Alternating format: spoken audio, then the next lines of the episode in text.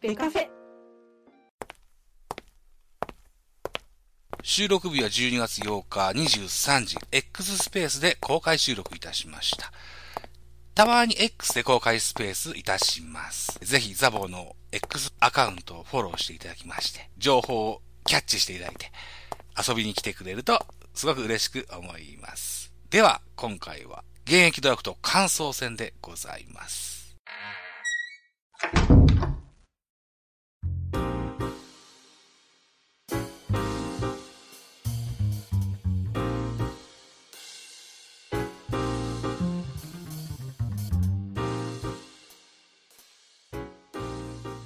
お二人がすごく進めていらっしゃった馬場康介選手の獲得に至りましたですよ。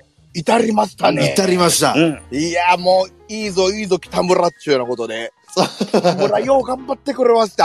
いやどんだけの人気やったか知らんけどこ。れはねいや、でもね、すごいっすよね。そうか、北村が人す気ごいわ。がないと、そ馬う場っすがよ取。れない。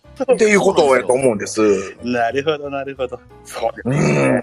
あ、北村選手はヤクルトスワローズということになりましたね。ねえ。うん。はい。いうことでですよ。12月6日にも収録しましたけれども、あの時には、タラコさんは砂川リチャードと、それと、あと誰が欲しいって言ってましたっけね。えっと、中川こうあと、、中川こえっうか。と、はいはい。ソフトバンクの尾形って言うて、僕がリストアップした中では、馬場しか出てこなかったんですよ。あ、そうかそうか。尾形っていう。なんで、まあまあ、ええところをついてくれたなって感じですね。なるほどね。あはははは。ジャガさんが今、ミュートになったけど、じゃあ、私ザボは、なんて言ったかな。ニボハムの清水と、それから、広島の堀江が欲しいって言ってたんですよね。言ってはりましたね。うんこの清水堀江もここには名前が上がってない。上がらなかったですね。やっぱこれむずいですね、予想するっていうのそは。うですね。 うん。で、ジャガさんが、馬場と梅野って言ってたんでしたっけ梅野言いたごめんなさい、ごめんなさい。はい。そうです、そうです。ねごめんなさい、ごめんなさい。いえいえちょっと席外しでまし、馬た。場はい。と梅野もリストに出てて、移籍が決まりましたね。決まりましたね。梅野ですね選手は中日ドラゴンズという形になりましたよ。いや、中日、ええの取りましたね。ああ。うん本当っすいねや、中日積極的やわ。ざらっと12球団行ってみますか。ね。はい。はい阪神タイガースは、漆原選手をオリックス・バファローズからの獲得となりました。漆原選手は27歳投手でございます。うんそれから、広島東洋カープは、東北楽天から内間選手、ピッチャーですね。え25歳のピッチャーを獲得となりました。横浜 DNA ベイスターズは佐々木千早選手、ロッテの選手、うん。 29歳投手でございます。この佐々木千早のうん。名前もですね、12月6日の収録の時に出してましたよね、僕らね。出てますね。はいね。うんで、セリーグ4位の巨人は阪神タイガースから、あ馬場康介選手、投手28歳を獲得と。うんうんうんうんで、東京ヤクルトスワローズは、巨人から北村匠海内野手28歳獲得と。いった形に。まあ、いいってらっしゃいっ。てらっしゃいですね。うんはい。えー中日ドラゴンズは東京ヤクルトスワローズの投手、梅野選手24歳を獲得といった形になりました。ははいい、パ・リーグ行ってみましょうか。パ・リーグはオリックス・バファローズ、鈴木博選手、中日ドラゴンズえー投手26歳を獲得となりました。千葉ロッテは西武ライオンズから愛斗選手、こちら外野手でございますね。これも大きいのいったあな。あ26歳。うん獲得となりました。福岡ソフトバンクホークスは、えー北海道日本ハムファイターズから長谷川投手。24歳獲得とうん。いうことですね。で、東北楽天はうん横浜 DNA ベイスターズ桜井投手24歳獲得とうん。なりました。うん。西武ライオンズは広島東洋カープ中村優太選手28歳投手を獲得と。うん。はい。最後にう北海道日本ハムファイターズはソフトバンクホークス水谷俊外野手22歳を獲得といった形ですね。うん。うんはい。だから、ハムとホークスは、うんまるっと交換という形ですよね。うん。はい。いうことで、第2回、現役ドラフト会議も、おーえー終わったといった形になりました。うん。どうですかあの、ざっくり、どんな感想を持たれたかみたいなことありますかあの、ジャガさんは今日はお忙しくて、なかなか、えー見ることもできないみたいな話もされてらっしゃいます。そうですね。はい一。応、うん。さっきはいパッと見て、あの、まず、巨人目線で見ると、まあ最高だったかなと。最高です。ええはあい。で、さらに、えー、タラコさんの、この、北村放出的中はあったの で、ーこれまあ、人生で初的中いうところですね。野球関係で。完璧な的中だったのでね、これはお見事だなと。はいそうですねこれは居酒屋儲かりますわ。はいこの2つですね、はい私の印象うは。んあはい。原子さんはいかがですかーいやー、まあ、どう言ったらいいんかな。あの、巨人にとって良かったな、しか、まず思わんかったんと、うん。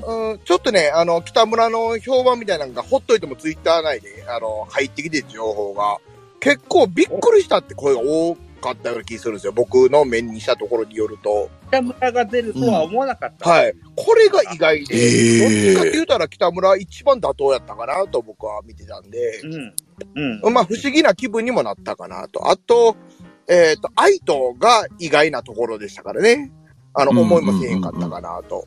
はい、と、せはいうんうん、で、えー中村優太、これ広島の、これは、あの、忘れとったな、いう感じで、おおこんなんおったら、これもいいピッチャーやな、っていう、あうんーところですかね。まあでも一番欲しかった馬場を取れたのは巨人で一番大きかったんじゃ、あこの、出した選手と取れた選手の、その間といううか、んその、大きさが一番大きかったのは巨人ちゃうかなと思ったりしてます。いや、そうですなね。うん。えい意外とパリーグの出てきた選手が、えっ、と、我々の予想とはちょっと違う選手がいましたね。です。ね。うん。でも、うんまあまあ大物なんかな。水谷君はわからん。水谷選手とかも、はい我々の予想では名前すら出てなかったですし。そうです。い僕、選手層で、選手のタイプすら分かってないですね。や、僕もわかんないですね。あと、長谷川選手ですか、長谷川。う長ん。谷川。これピッチャー。これが日ハムのピッチャーですかね。はいはい。僕もあんまりわかんないですね。こ個のピッチ人ャー戦では掘ってないんちゃうかなって感じのピッチャーですようね。んうんうんうん。僕もわからないなでも、えー、水谷選手22歳、長谷川選手24歳と若い選手がこうやって出る。ですね。いや、そうですね。うん。桜井修斗選手、ベイスターズから。うん。うん。楽天こうわかんないですわこれ左ピッはいチャーちゃいますかね。そうだったような気やがすっる。たら僕のあイメージしてる選手ではありますかね。の。違う、どうかな。あの、ちょっと見てみます。ごめんなさい。あの、しっかり調べてますけども、あの、ハムの、うん、清宮選手の高校の時のライバルの選手だったんじゃないかああな。そうなんですえーね。さあ、やっぱ左投げですね。なんか巨人戦で見たことはありますね。あほほほほほほあーあーあーみたいなことですわ。うん。まあ、名前が、噂に上がってた選手、例えば鈴木博士選手、中日ドラゴンズ。はいはいはいはい。ドラフト1位だったんですよ、確か。おーそうですね。1位ですね。うん。 1位が3人いるんですよね。そうかな。うん、うんそうですね。馬場も含めてそうですよね。うん。うん。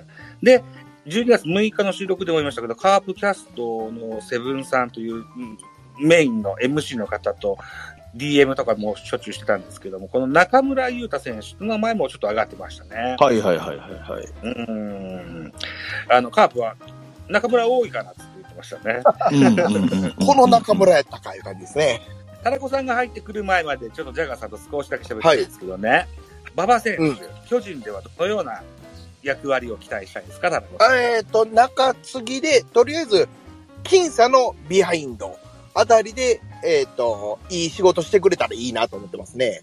あーはーはー僅差のはいはいはいはい。うんうんうん僅差のビハインドですね。えーあ、きいや、だから、同点も含めたですね。うんうんうんあの、勝ちパターンって言うたら、やっぱ、他におらんとは言え、馬場もしんどいなとは思うんですよ。あうんそうですか。信用できるまではまだ、あの、僕の阪神時代のイメージとしてはないかなと。あそうですかそうか。まあ、そこになっていただくのもいいですよね。いや、いいうん、そういうピッチャーは何人かいますけども、どれも、あの、当てになってへん中で、まあ、例えば、えー、オリックスから来た、誰でしたっけあの、K 鈴木康平ね。ね。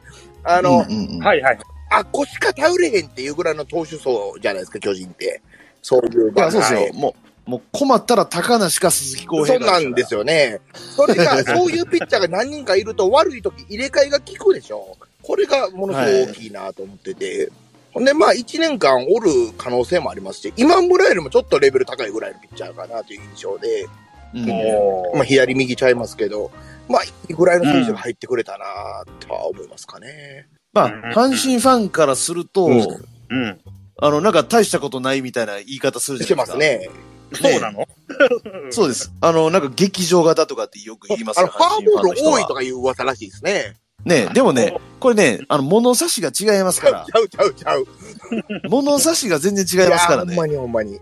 我々の目から見たらめちゃくちゃいいピッチャーだと思いますよ、うんこのピッチャーは。中継ぎトップ3に入るんちゃうかぐらいのピッチャー。ですね。あーうん勝ちパターンとは言いませんでしたけど、 うんあの、救援防御率最下位ですからね、ジャイアンいツは。や、まあ、そりゃそうやろうっていうようなね。で、1位が阪神です、いや、そうです。ね。だから物差しが全然違うんで、そうか、そうか。なるほど、なるほど。阪神ファンから見たら物足りないかもしれないですけど、うん。我々もっと苦しい時代を過ごしてそまうしそたから、う。ね。だから、阪神としては、巨人に馬場取られたは痛いと思いますね。他が取ってくれたら、まあ、ままああ、そうですねって感じですけど。あそうですねね全然せ戦力アップになる補強でした。なると思います。全は普通い。でしたね。うん。ありがあーたありいが。たいわ。獲得と言えるということですよね。うんはい。一応今シーズンの馬場選手は、19試合に登板しました。先発も1回やってるんですね。おー最後の最後ですけどね。うん。2勝1敗3ホールド。投球回数が22回投げまして、22奪三振。で、防御率は2.45といった数字がうん今シーズンの数字。今んところのキャリアハイでいうと2021年、44試合に登板しまして、3勝0敗10ホールド。うんえーっと、防御率が3.80か。ううんん。えーといったような、えー、と年、2021年が今のところのさ、あの、一番のキャリアハイとうん言えるのかな。さあ、これは更新してもらえそうな気もするんですよね。今のえーまだ若い。今の中継ぎ右ピッチャーで、えーまあ、大勢除いたときに、菊池が一番じゃないですかね。あの、今年の巨人を見ると。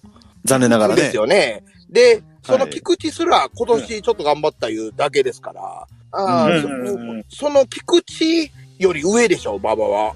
そうなると、いや上ですよ巨人中継ぎ、まあ、大勢つくナンバー2いうのが馬場ですからね、ここは取れたのがはい大きいかなと思いますね。でかいと思います。ああ佐々木千千早よりも良かったかなと思いますね。うんああそうです悪かくなってる佐々木千早でしょ。上限は高いとはいえ復活したら。うんああ、うんきょ今年の出来で言うとはナンバーワンちゃいますかこの馬場が。で、ここのね、12人の名前見ても、うんうん馬場が一番じゃないですよ。ね。はい。そうですいねやうんうんいや、まあ、嬉しさしかないですね。でこれ嬉しいですね。そうです。そうですか。そしてあの、このジャイアンツキャストの精度の高さ精精ね。度の高さ。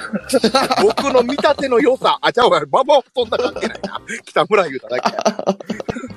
で、ババが欲しいっていうのはジャガーさんで、北村そうですがね出るんじゃないかなって言ったのは、ですねジャガーさんでしたもんね。いや、もう精度の高さいや、ですほよ、んこまほれん。ま。そうですな。うん。いや、いい、頼りがいのある相棒を持って、僕も嬉しい。いやー、もう、あとは影響力だけですわ。 今んとこ何言うても大丈夫なんで、無法地帯なんで。あの、あれあれ、12月6日の編、えー収録したやつのアップもですね、一応丸1、前編は3時ぐらいになってきたのかな。ほうほうほだうだから、えードラフト前、現役ドラフト前にアップできて、で、後編はギリ間に合わなかったです。あああれ僕全部聞きましたよ。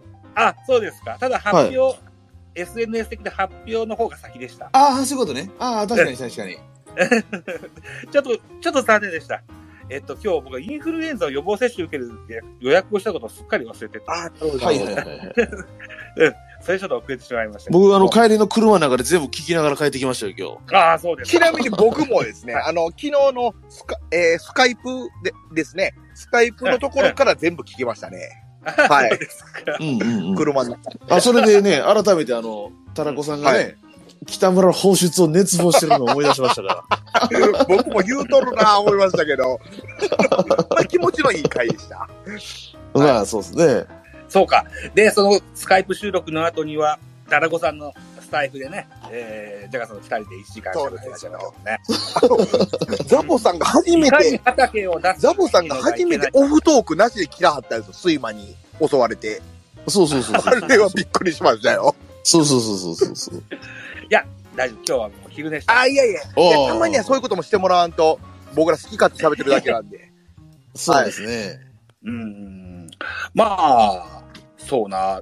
まあ、ば話を馬場選手に戻しますとね、うん。うーんまあ、さっきもちょっとちらっと名前が出ました、菊池選手の話題も出、あの名前も出ましたけども、あとうはん K 鈴木選手の名前も出ましたけども、まあ、えー右のリリーバーとしての活躍を求められることでしょう。うんで、一軍のおー競争相手としては、さっき言った菊池、それからケイ鈴木に加えて、新しく入った近藤、うん大輔選手、あるいはうん泉選手、それから田中千春選手。あそうですかな。はいあはのいね菊池とライバルというよりか、さっきそれ以下の、あの、K 鈴木筆頭に、その他諸々の新しく入ってきたピッチャーとの対あの対決だと思いますね。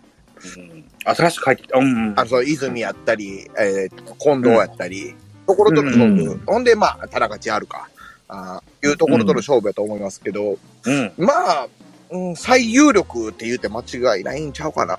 いや、間違いないですね。うんまあ、オープン戦、オープン戦次第ですでけすねど。はい。オープンセッション。そっか、でそっもか。まあ、あのーうんしっかり見てからってことですよね。まずはね、まずは多分競争からスタートだと思うんで。えー、馬場選手。僕はその6日のやつでもあまりこう知らない選手だと言いまして、えー今、ウィキを見てるんですよね。ウィキペディアですね。うんうんうんうん。もう早速、呼びるジャイアンツという名前になってますね。早いで早すいね。な。ウィキペディア早いね。はい。早いな写。真写真は阪神時代って書いてあるな。で、仙台育英高校から仙台大学です仙台ね。大学はい。進あ進学か。あうーん高校時代は和田連擁する高知高校と準々決勝で戦ったんですか甲子園でかなあ、だからこの辺の世代、和田連だとか、あー上林とか、この辺りとの同い年なわけですね。うんうんうんうん。えーで、仙台大学では、えー通算イニング37イニングス投げて5勝0敗30 60奪三振の防御率0.49と、奪三振差14.59、すごい数字を残して、ドラフト1で阪神に。うん。そっか。うーんそうですか。えまあ、まだ若いしね。そうですね。えうん。清宮安田を、おー外して、と、うん、同じ年のってことですね。うんうんうんえーそうですか。あの、防御率、来年、どれぐらいの、えー期待値じゃないよ、予想値ですか。防御率を。防御率な夏やから何勝言うてもしゃあないかな、思いまして。ああ、そうですね。防御率、それで、あの、期待も高いのであればですよ。それ、それなりに考えたいですけども、えっ、と、キャリアハイとしては、2.08っていうのは32試合投げて2.08って年がありますね。半時代ね。うん。これ、同等を期待するのは、んダメなんですかね。えっと、僕はダメやと思ってますかね。僕は2点の、2点台前半は期待したらダメかなと思ってますね。そうですか。一応2020年32試合登板して2.08したのって書いてあるからね。ああ、ちょっとでもこれは厳しい数字ですからちょっね。と、あの、もうちょっと甘め、甘めな方がいいですね。うん。すごいですね。32試合投げて、うんまあね。 2.08は。まあ、さすが阪神って感じですね。そうですね。うん。今年はでもね、巨人と広島にしか点取られてないんですよね。へえ。そうか、そうか。それ、ヤクルト、DNA、中日は、すべてし失点ゼロですね。それ大きいですね。うん。へえ、そうですか。うーん。そういう意味ですごい、広島にちょっと打たれてますね、今年は。あーまあ、まあ強かったからな、広島。広島、手が多かったで手が多すかっね。たしかも松田でし取られてますね、松田で。うんああ、そうですか。うんいや、巨人としては、阪神28敗、カープに17敗というところもあるので、まあ、ね広島に強かったら、なお気持ちのいい指 名。まあまあまあまあ。うん。うーん。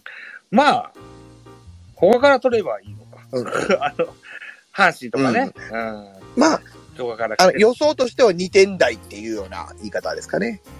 そうですねんうん。うん。まあ、二点2点台なら嬉しいですね。ですうね。ん。うんジャガさんどんな感じですかあ、ちょっと防御率というよりも、はいまあ、ホホールド数ですね、やっぱね。おおだから、あの、勝ちパターンというか、勝ってる展開で投げさせるっていう想定ですね。そうですね。あ、そう同点にもあれ入るんだな、確か。うん。そそこをちょっと求めたいですね。あーえーっと、そうか。あの、そこの数字言われると僕もちょっと、あの、はっきりした数字言えないんですけど、えはい僕としては、どう言っても3点台前後かな、というぐらいには思ってるんです。これ3点台前後を言うたら巨人だからいい方なんですよ。ううんまあ、めちゃくちゃいい方ですね。なんで、まあそこぐらいかな。そんな、阪神の中で取れるならいいピッチャーやけど、やっぱり、うんその2点前半って言うたら、例えば佐々木千彩の復活とかいう方は期待できるような気がするんですよね。だから、計算が立つっちゅうところで3点前後ちゃうかな思ってるんですけど、この話。まあ、これね、ちょっとむずいのはね、はその、救援ピッチャーなんで、うんその防御率ってちょっとね、難しいんですよね、は測り方が。うん。ああ、そうか、そうか。だからちょっと、例えばその、救援ピッチャーってちょっと自分がランナー出してしまったら、はその後のピッチャーが抑えたゼロですけあど、まあまあまあまあ。うん。みたいな、ちょっとね、あの、先発ピッチャーとは、比較の仕方がちょっと違うような気がして。なるほど。で、防御率で見るのがちょっと難しくて、僕もなんか、わからんなと思いながら考えてたんですけど。あー。すいませんすいませんそうか。だそういう意味でいくと、やっぱ勝ちパターンで出てきて、勝った状態で次に渡せるというこのホールドポイント。うん。うん。まあ、こっちでどんだけね、貢献してくれるかを見た方が、まあ、勝ちパターンに出てくるかどうかわかんないですけあどね。の、その、防御率の件も、最後まで任せられへんピッチャー言うたら、まあ、ぼちぼち、まあ、敗戦処理的な立場じゃないですか。そうですだからまあね。一応、1イニング任せられるっていう想定で喋ってはいたんですけど、ははいはいはいはい。なんか、4点台もいかんけど、2点前半もいかへんなというようなピッチャーのイメージで、あるんですけまど、あ、ババアは割と1イニング投げるタイプではありますよね。ですよねイメージですけど。はい。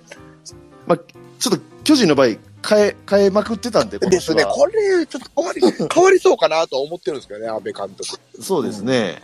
まあなあ、ちょっと懐事情が複雑すぎて。まあ、あとはやっぱ登板数じゃないですかね、 まずそは。こ、そこですね、やっぱり。う。うんん。まずは登板数。今年、た一番多かったの高梨ですよね。高梨ですね。な何登板しましたっけえー、ちょっと待ってくださいね。あー見えますね。55ですね。ああ、55か。すごいですすごいですね。ね。防御率4.19、打たれて打ますたね。れてますね。まあ今年はねちょっとあかんかったな。 とまあライバルって言った田中千春が30ですわ。田中千春30で、うん鈴木康平、こっち来てからやからな。33。うーん。あとな、高梨雄平が55。まあ、40ってとこっすかね。そうですね。40いってほしいですね。うう。ん。そうやまあ、登板数40はクリアしてほしいとこですこかね。こが、あの、期待すべきところですかね。うん。うんそそうですね。40出れてるということは、で多そう分そうそうそう。一軍にいるっ居ていうこ続とでけしてょるうってし。ことですからね。うん。 40。うん。うん。そんぐらいでやってくれたらバンバンでだすね。だからまあ、うんあの、平内にとっては嫌なもんが入ってきたな、いう感じですね。ライバルが。まあそうでしょうね。うん。そう。あああ、なるほどね。いや、でも、おーリリリーフピッチャーがね、えー崩壊といういうようなね、ことを散々言われました、今年は。うん、うん、うん。うん。ここへのしっかりした手こ入れが、これで、しっかりできましたよできました。ね。うん。うんいい感じですね、これは。うん、勝ちパモに近いようなうんリリーフピッチャーになると一番、あー願ったり叶ったりのところですよね。これでもね、あのーこうして見てみると、うん。でも北村選手は人気あったんでしょうね。そうなんでしょうね、きっとね。 2球団以上ではあるでしょうね。笑ったとしてても。うん。僕多分ね、僕の予想ですけど、一番人気馬場選手だったと思うんですよ。うんうんうんうん。ああ、一そう。うん。で、阪神がね、最初に指名できて、オリックスの漆原選手じゃないですか。うんはい。で、僕でもその2位だったんちゃうかなと思うんですよね。あの、あり得るところですね。馬場を取れたとかね。馬場が取れたんですから、うん。これもしす3位だったら、取れてないような気も、ただ、だやろ、ベイスターズがち佐々木千春なんで、千早なんで、うん。まあだか昔からす、ら、うんね昔からめ、これ、佐々木千早、ベイスターズ指名してましたし、昔から。あ、そうかそうか。うん。だから2位か3位ぐらいやったんかな、ちょっと思ってましたけどね。なるほどね。